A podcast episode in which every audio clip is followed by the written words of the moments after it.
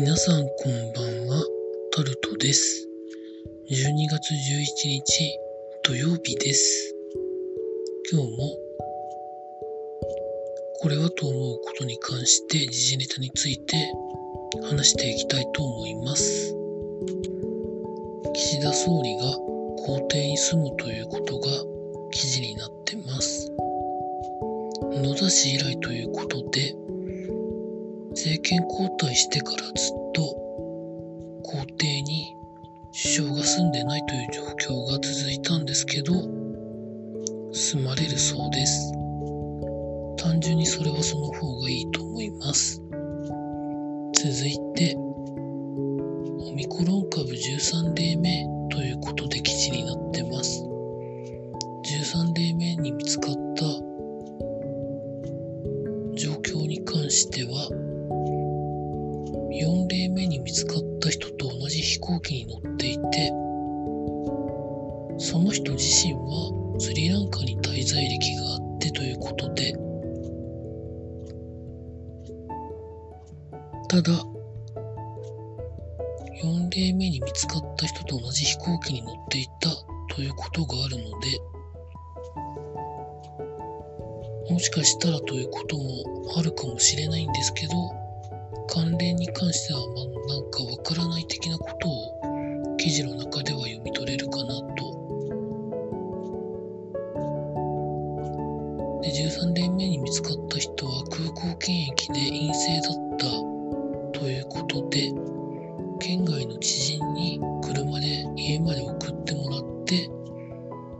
自宅待機中に症状が出て調べてみると、コロナの陽性反応が出て岐阜県でゲノム解析を進めていた結果オミクロン株だということが分かったそうです。で今自宅待機になっている方はワクチンを2回受けていたそうで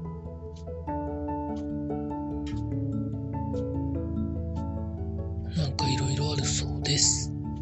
この自宅待機者になってる人っていうのが先ほど言った迎えに行って送った県外の人ということらしいんですけど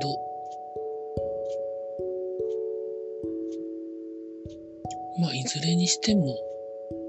何らかの形で入って市中感染が広まるんじゃないのかなと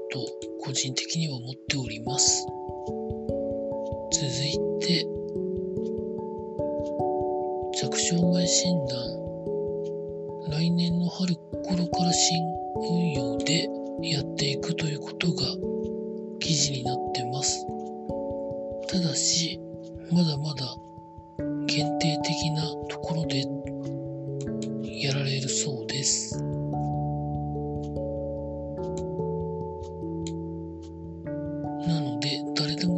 状況にはまだならないそうです。続いて、経済のところに行きますと、JR 東日本が首都圏在来線を値上げということで、記事になってます。バリアフリーへの対応するための費用を確保するためということだそうなんですけど、これはゆくゆくは全ての者の方に還元される話なので良いことではないのでしょうか。続いて日本航空が客室乗務員の新卒採用を再開する。ということで記事になってます。これはそれ以上でもそれ以下でもないので続いて大阪が IR 公費負担の可能性について言ってるらしいんですがもちろんそれについては批判も、まあ、市議会とかいろんなところから出てるそうです。IR に関して公的負担というのはどういうところに負担をするんでしょうかね。記事の中では大阪市が今作ってる埋め立て地のところに IR を一応誘致するらしいんですけど場線や液状化の対策費を例外的に負担することを示したということなんですがうんなんか難しい話ですよね。続いてスポーツのところに行きます